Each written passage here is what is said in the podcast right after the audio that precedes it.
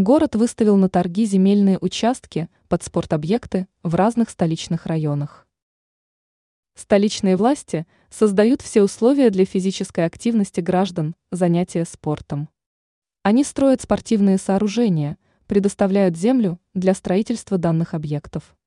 Как указывает официальный сайт мэра Москвы со ссылкой на заместителя мэра Москвы Владимира Владимировича Ефимова, город выставил на торги участки под объекты для занятия спортом в разных московских районах. По словам Владимира Владимировича, количество данных участков составляет 9. Их площадь – порядка 5,5 гектара.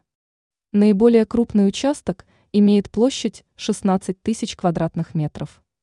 Он находится на Измайловском шоссе. Известно также, что инвестор сможет построить на участке объекты для картинга или другого вида спорта. Такие объекты привлекут любителей физической активности, порадуют людей разных возрастов, а также подарят им новые эмоции и ощущения.